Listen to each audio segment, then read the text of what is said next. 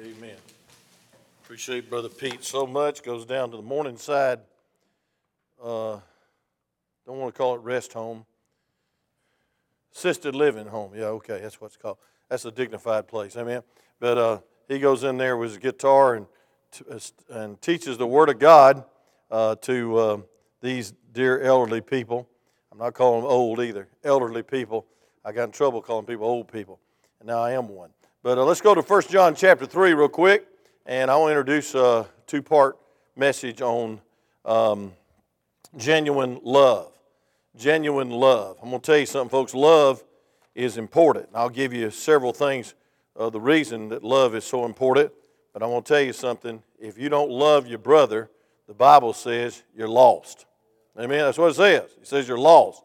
And so I, I believe all my heart that as Christians, we ought to prove that we're saved. And the Bible says in first chapter, chapter 3 of 1 John, verse 14, the key verse tonight. Let's go back to last week. No, that was Vacation Bible School. The week before, amen. I thank God I got to preach on Thursday on Are You on the Winning Side? And we saw several people get saved. And we had third grade up in here, so we wasn't picking uh, green fruit and just having first graders and K5. And I believe they can get saved too if they're in church all their life. But um, I thank God for the ones who are saved. Now, I'll tell you what we need to do is follow up on every convert. 27 saved last week. But I want to tell you something. You say, how many of you think uh, was real? Well, we'll find out. We'll find out. By their fruits you'll know them. But there's one thing that I know. It's found in verse 8. He that committed sins of the devil. 1 John 3 8, look at it. For the devil sinneth from the beginning. For this purpose the Son of God was manifested, he might destroy the works of the devil. Now look at verse 9, most understood verse in the Bible. Whosoever is born of God doth not commit sin, for his seed remaineth in him, and he cannot sin because he's born of God. Now, the word sin is in the continual present tense, which means habitual. I want to say this there is repentance when you get saved, and folks, there is also a change of want to. I drink as much as I want to, I cuss as much as I want to, and I run around on my beautiful wife of 45 years as much as I want to. But the truth of the matter is, since I got saved, I don't want to. And I tell you what, I, before I got saved, I didn't want to because I wasn't married. Number one, I was 11 years old. But I don't thank God, and I had a mama that would kill me. But I you, thank God for a new want to, don't you? A new, a new desire, uh, a, a, new uh, nature. And that seed cannot sin. So it's not a matter of wheeling and dealing in the Christian life, it's a matter of yielding. Which one you yielding to? You yield to the Holy Ghost, you will not sin. You yield to the flesh, you will sin. And you'll sin and sin and sin.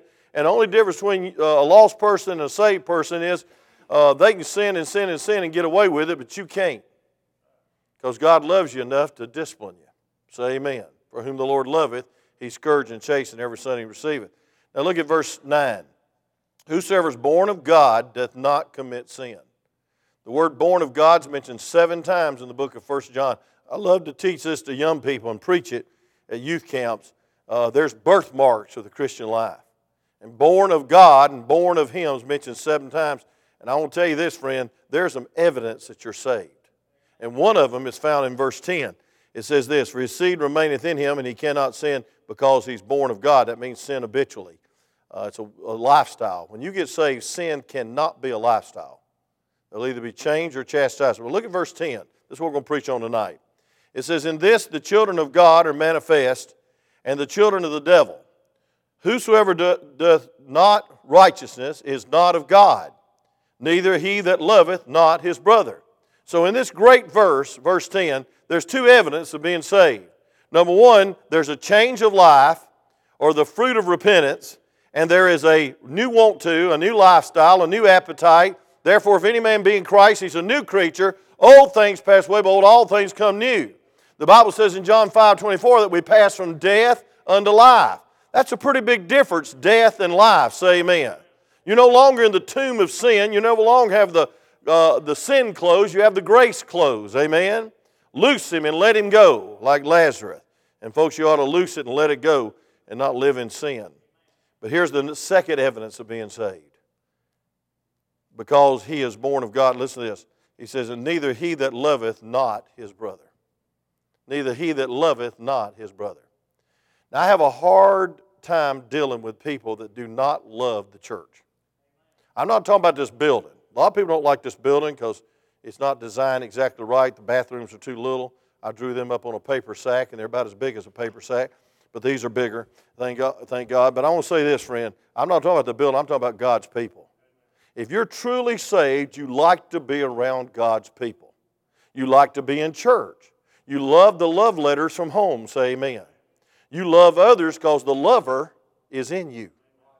And without the lover, the Holy Ghost, you can't love. You're just as, you're just as dead as a doornail. You're dead in your sins and trespasses. Ephesians chapter 2, verse 2.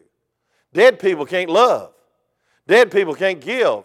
Dead people can't bring glory to God. But when you're saved, you're resurrected with the divine nature, 1 Peter chapter 1. And that divine nature is called, he is called the Holy Spirit. And the Holy Spirit is love. God is love. If you have God in you, you love the things of God. You love the people of God. You love the Word of God. You love the man of God. You love everything about God. You love things associated with God. These God haters that say they're saved, that's a bunch of baloney with mustard and ketchup and mayonnaise all on it. There is no way that God haters are saved. Uh, folks, he that doeth righteousness is saved. That's what it says. Look back at 1 John uh, chapter 2, verse 29. If we know that he is right, righteous, ye know that everyone that doeth righteousness is born of him. There's that phrase, born of him. Him means God. And you got to do righteous. And that's the same tense as uh, committed sin. There's a righteous life. It don't mean self-righteous, and it don't mean perfection. Some people take Matthew 5, 48 come totally out of contents and say you got to be perfect, and then you lose your salvation. The Church of God has a worse thing. They say that you're, uh, you have a sinless perfection and your old nature is eradicated when you're baptized in the Holy Ghost with evidence of speaking in tongues. And folks, they got a problem with that because they're going to sin sooner or later, probably before they get out the door. And I want to tell you something, when they do, they lose their salvation, then they got to go through it again. And they're saved 17,280 times. The Bible says you must be born again, not again and again and again and again. I was tired last night. I worked outside. And I ain't used to doing that, but I wasn't going to let our deacon die on the premises because I didn't want to start a cemetery back there. And so I said, we're going to go, we're going to hang in here as long as Larry wants to hang in. He about killed us. Amen. We finally went home and said, we're going home. You better go home. But I'll tell you what, friend, uh, I drug into YDC and I said, man, and it wasn't even my week. I've been going 37 years. I said, man, they're calling me now to substitute when somebody's out of town. I said, and I was dead tired, and I answered the text before I got dead tired. And I said, oh, yeah, I'll be there. And I drug in that place. You ever drug in some place where you really didn't feel like being in that place? Like some of y'all right now, because y'all look like y'all about to die, some of you, amen? You're waiting for the bell to ring, amen? And uh, I remember I, I, preached on being on the winning side, and 1 John 5, 4 and 5, he, he that overcometh the world is he that's born of God. And I said, the tattoo that was on the prisoner's arm, born to lose, is totally unscriptural. You're born to win. I looked right down, there was a guy from Athens, Georgia, big, big, tall black guy, and he had tattoos all over him. And I said, I don't know if you got that written on you or not, buddy, but I'm going to tell you one thing. You're not born to lose, you're born to win. You're, you be a winner. You, you're, you can be victorious. And then I looked and there was five people in that whole assembly. That's the lowest I've ever preached to in my life at YDC, but I didn't care if it was one. I'd have preached to the counselor. And I said, hey, y'all, y'all take care of the counseling. It's 30 minutes after I preached. They have counseling. I said, I'm dead tired. I'm just dead. I just, I, I got to go. I got to go home and rest. I'm old. I'm about 70, according to Joanne Jones. And, uh, and I was walking out the door and said, Brother Dave, you take this guy. And uh, he said, Whoa, wait a minute, preacher. I want to be saved, and I want you to lead me to the Lord. I said, No, he can do it. He said, and he said, and the counselor said, No, I can't do it. You do it. I said, I'll be glad to do it. I sat down, led him to the Lord. Another girl got saved back in the back corner, and they introduced her to me. And been on the way home, I was singing, shouting, and praising God with energy from another world. I had meat to eat that you know not of. And I want to tell you something when you're weary and you don't feel like serving God, serve God anyway by faith. But, folks, it takes the love of God to do that. Say amen. I'm not bragging on myself.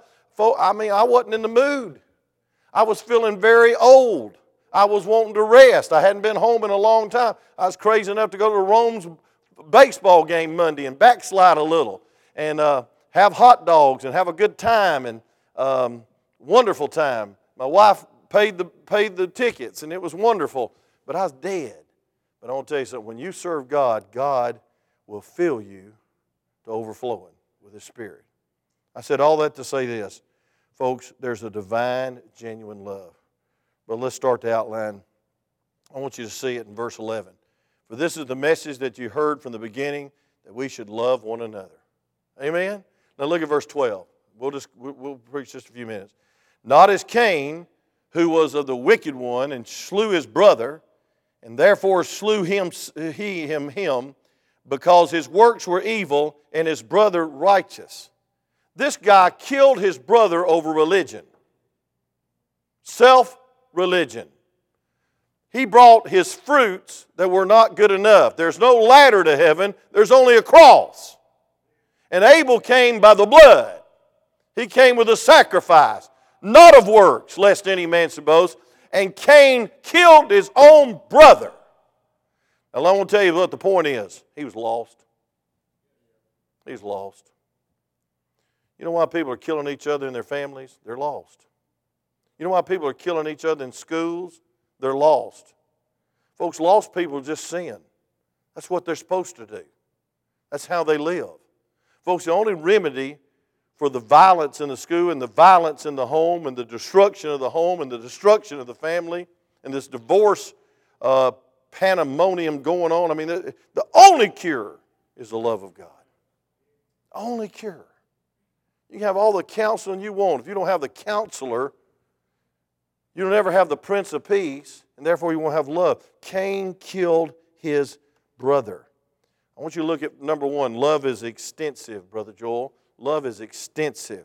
Look at verse 16. Uh, well, let me just read down to it. Verse 13. Marvel not, my brethren, if the world hates you. Amen. Look at this. We know that we have passed from death unto life. Here's that phrase. Because, say the next three words with me, we love the brethren. He that loveth not his brother abideth in what? Death. Now, folks, the Bible's pretty clear. If you don't love your brother, you're not saved. And that means you don't love those that hurt you, you're not saved. If you only love those that love you, you're not saved. Folks, listen, folks, we have a, we have a problem in this world. It's called hate and sin. But the solution is God's love. Amen? Look at verse 14. We know that we pass from death unto life. How do we know? You, you talk about assurance. Because we love the brethren. That's how we know. He that loveth not his brother abideth in death. Cain set the example of what self love is all about. Hey, Jesus set the standard for loving others. John 15, 13. Romans 5, 8 says, God committed his love towards us, and while we're yet sinners, Christ died for us. I showed that young man from Athens that verse. I said, You don't have to get good enough for it. He loves you. And he proved it at the cross. That's a lot better than reformation in the jail. Amen. You can reform yourself into being an educated sinner. But look at this. Genuine love is found in 1 Corinthians chapter 13, 1 through 8. You know the verses, but I want you to read them with me. 1 Corinthians 13. This is Christ like love. We try to make this so deep and so spooky that we don't even get down to where we live. Look at 1 Corinthians 13, and I want you to look at verse 1. It says, Though I speak with tongues of men and of angels and have not charity, I am become a sounding brass and a tinkling cymbal. Folks, love is more than emotions. The devil believes and trembles, but the devil's not saved. So you can feel like you're saved, not be saved. You don't go, you don't go down to altar just because you're waiting on a filling. The filling is the caboose. The filling is the fruit of living right. Amen. It's not the engine. You don't base your assurance on your fillings. Some people say pray down, pray low, pray low, pray loud, pray whatever, get up, get down. Man, you'd be so confused. You'd be like a termite and a yo yo with that kind of crowd trying to counsel with you. What you need is the Word of God. And the Word of God says that He'll come in your life and give you a divine nature. Look at verse 2. And though I have the gift of prophecy and, and understand all mysteries and all knowledge, and though I have, have all faith so that uh, I could remove mountains and have not charity, I am nothing. Zero. There's seven attributes of spiritual spectacularism. And folks, it says minus one equals zero. Seven minus one equals zero in these first three verses. Because, and you say, well, I don't know what kind of math that is. That means without love, it's nothing. I don't care if you can move mountains, sounding brass, tinkling cymbal. Look at verse 3 now. And though I bestow all my goods and feed the poor, and though I give my body to be burned and have not charity, it profit me nothing. You can be a martyr and without love, you're just a dead martyr. You died for the wrong cause. Because, folks, the only cause that you ought to die for is you love God and love God's Word. Now, here is the definition of genuine love found in 1 Corinthians 13. Remember, love is extensive, it makes a difference. It's such a difference, it's an attribute of salvation, it's proof of your salvation. 1 Peter 3.14, we know we pass from death and life because we love the brethren. But look at verse 13. Charity suffereth long. I want to tell you something. All you that are contemplating marriage, you better have the love of God in both your hearts. And I'm not saying it's a suffering long experience, but it takes patience to live with another person. Ask Miss Connie. No, don't ask her a thing. Y'all fire me as pastor today. But I want to tell you something. It takes a patience to live with another human being and folks, patience is love. Charity is love in action. And it's kind. Oh, we're getting deep now. What we need is a revival of kindness. You treat your wife worse than an unannounced guest sometime. When an unannounced guest knocks on your door, you're polite, you listen, you turn the TV off. You don't do that for your wife. You say, What's the commercial, honey? Come on now kindness. We have manners before we get married, and then we, don't, we lose all our manners after we get married.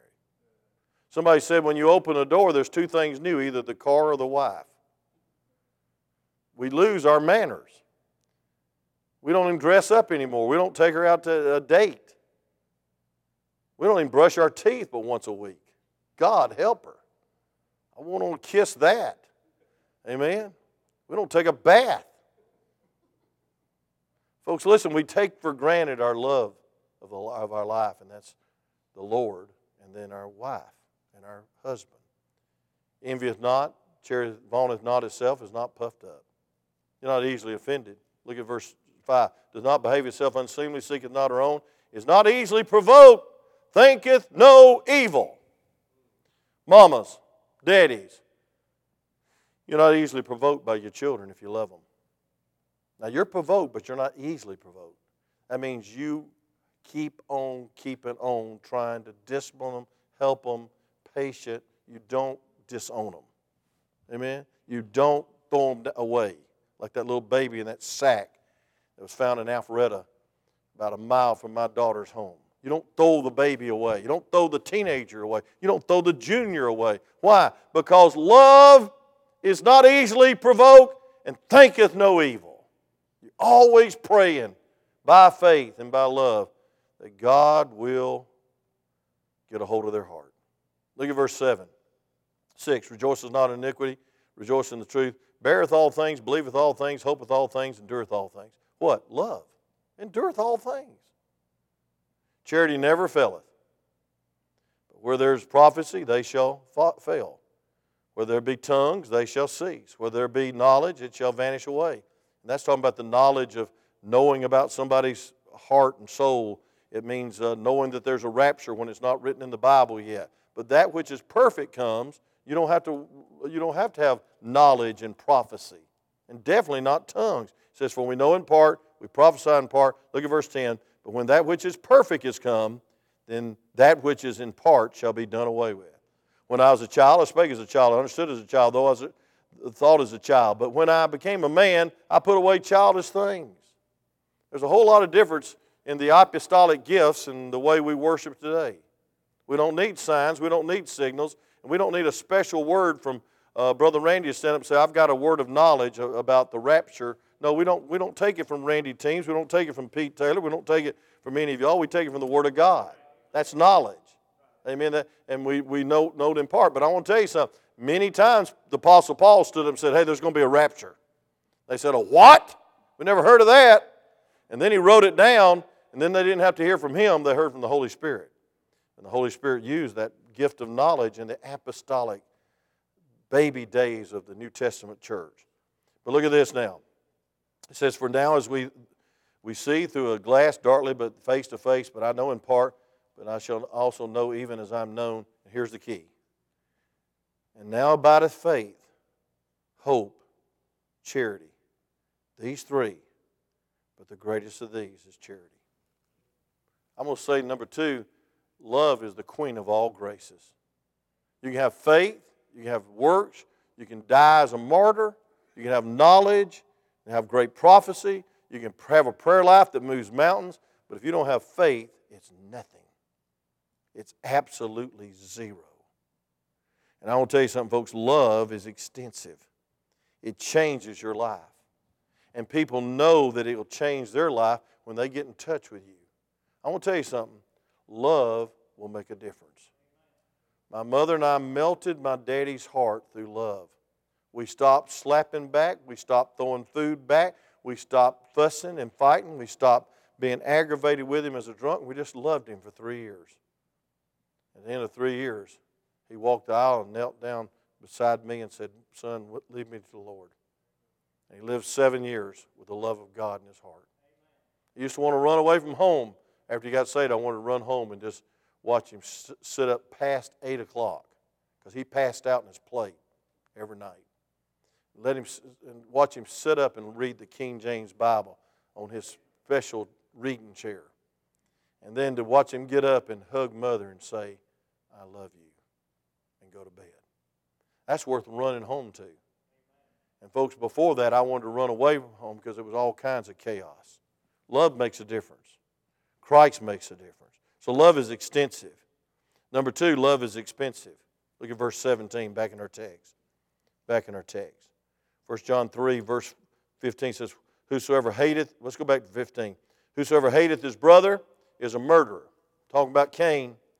And you know that no murderer hath eternal life abideth in him. Now, Matthew chapter 5 says you can murder people with your thought life. Amen. And that's murder, scripturally speaking. Now, folks, I'd rather you just think bad about me instead of kill me. But, um, folks, it's both murder. Amen. We murder people with our words, with our attitude. Look at verse 16, though. Hereby perceive we the love of God because he laid down his life for us. We ought to lay down our life lives for the brethren. That's the second John 3:16 of the Bible. You know John 3:16, for God so loved the world that he gave his only begotten son that whosoever believeth him should not perish but have everlasting life. But first the second time John 3:16 is mentioned, it says, "Hey, if you want to know about the love of God, that he laid down his life for you, then you ought to lay down your life for your brother." In other words, friend, love is expensive.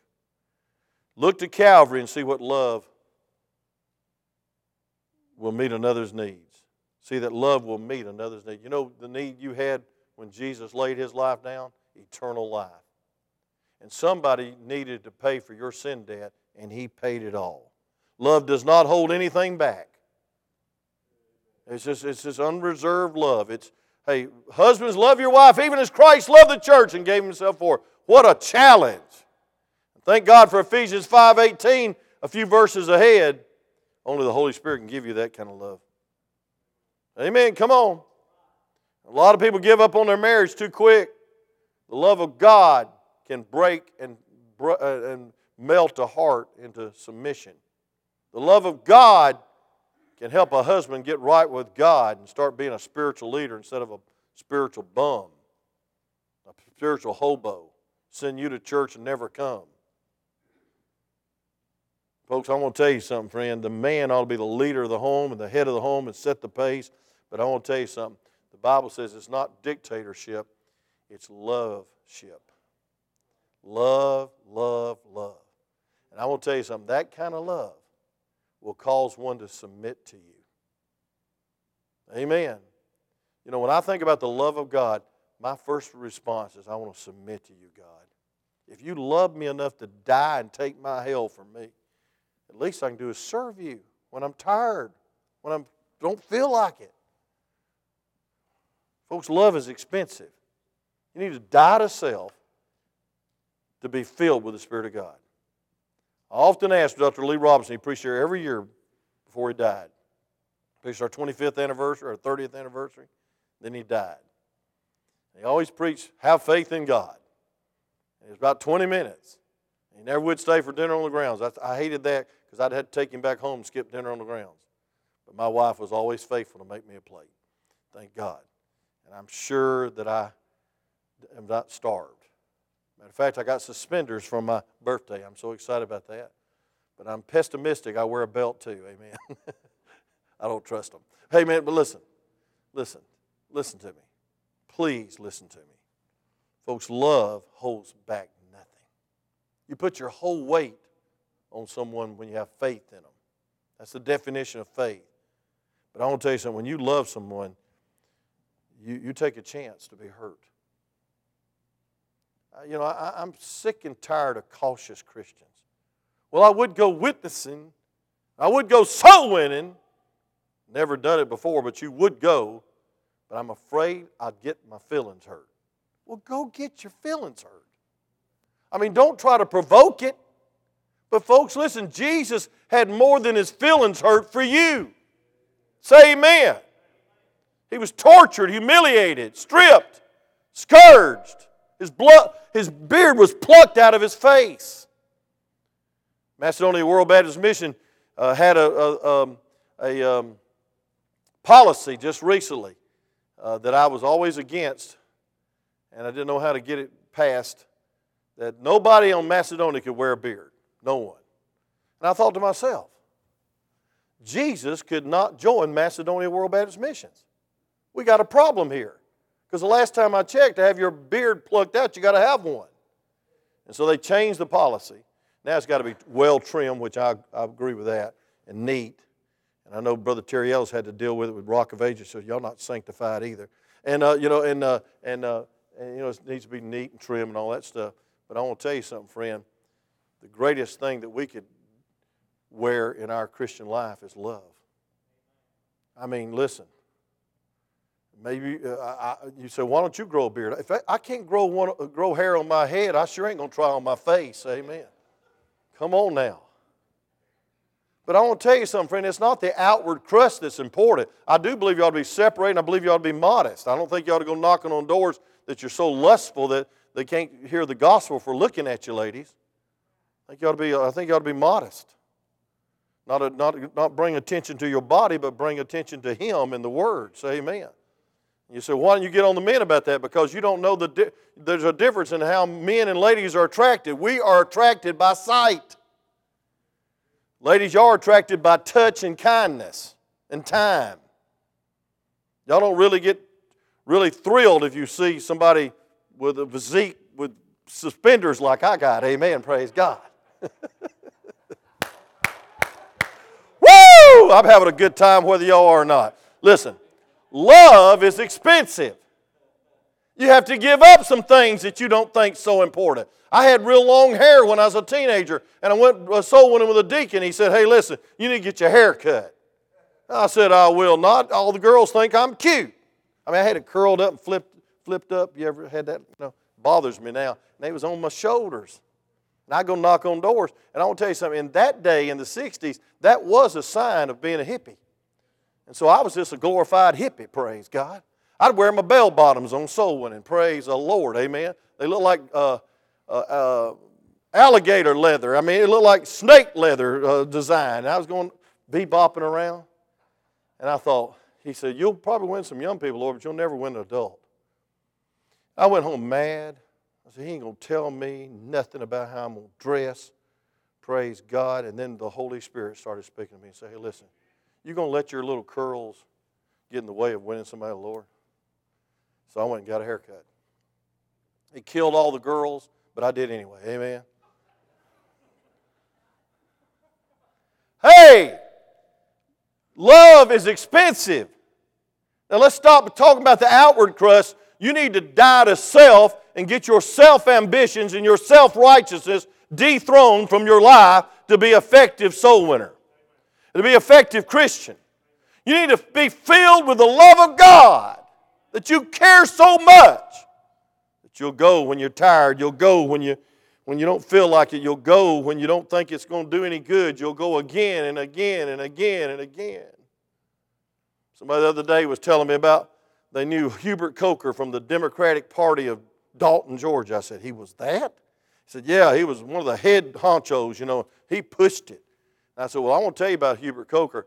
He stood by that water fountain for 11 years, and we prayed for him for 11 years. And one Thursday night, I had the privilege with Johnny McNeese uh, outside taking care of all the kids he was keeping, grandkids, uh, seeing him get saved. 11 years his grandson prayed for him. 11 years, Miss Betty prayed for him and prayed for him and prayed for him.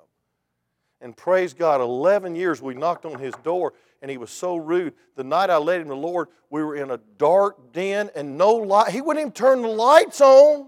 It's a good thing I memorized the, the plan of salvation. I was in the dark talking to him, weeping, praying he get saved. And I said, Would you like to get saved, brother? Uh, I didn't say brother. Hubert, would you like this? He said, I sure would. He fell off the couch on his knees. I said, Glory to God. 11 years of praying, 11 years of weeping. And so you can give up on a soul if you want to, but love never gives up. Love does not hold anything back, and love never gives up, never quits. Let me close. It's time to go. How are you going to know about the love of God? You need to lay down your life. If Jesus sacrificed his life, can't you sacrifice your pride? That's why most people don't go soul winning. They're so afraid they won't do it right. Well, I'm going to tell you something. God will take your mistakes and bless them. And then if you don't have all the answers, why don't you be honest and say, I don't have the answers? I'll ask my preacher, and then I won't have the answers, and we'll be in trouble. You can ask Brother Jeremy. He has an answer for everything. Amen? But be honest. You're not a prosecuting attorney, you're a witness.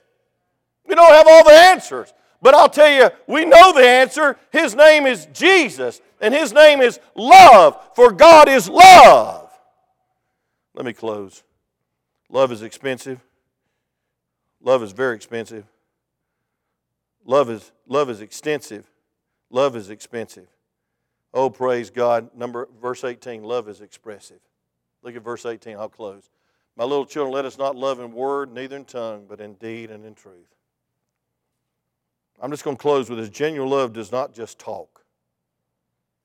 Now, wives, how would you like to have a husband that's all he did was say, I love you, but never, never spent time with you? That'd be, that'd be a, I think it'd be hypocrisy, don't you think? Don't tell me you love God if you don't spend time in His love letter.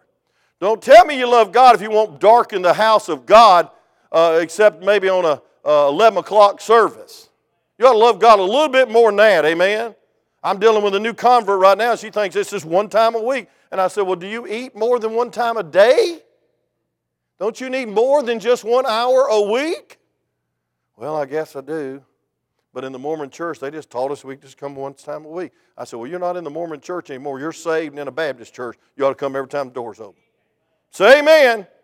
Why? Because she needs to grow. She needs to grow. And she needs to get to know you. Because I think you're the most loving church in the whole wide world. You might have the greatest pastor, but I got the greatest church in the whole wide world. Y'all love people. And I think you ought to be commended for your love for others. But let me just close. Without Calvary, John 3:16 is just empty words. For God so loved the world that he gave.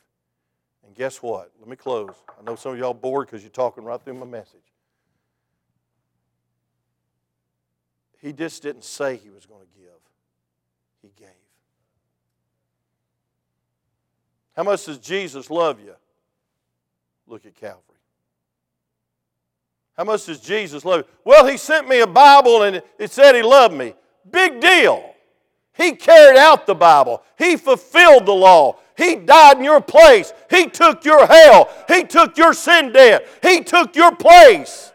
He loved you enough to have you on His mind and on His heart when He gave His life's blood. And up from the grave He arose, and He ever lives on the right hand of God interceding for you because He loves you. And so tonight, when you pillow your head, you can talk to a loving Father in heaven and a loving Son on the right hand of God. And you can really love Him because the Holy Ghost inside of you that's saying, Abba, Father, God the Father. He is Lord. And without the Holy Spirit, you can't even call Him Lord, much less adore Him as Lord.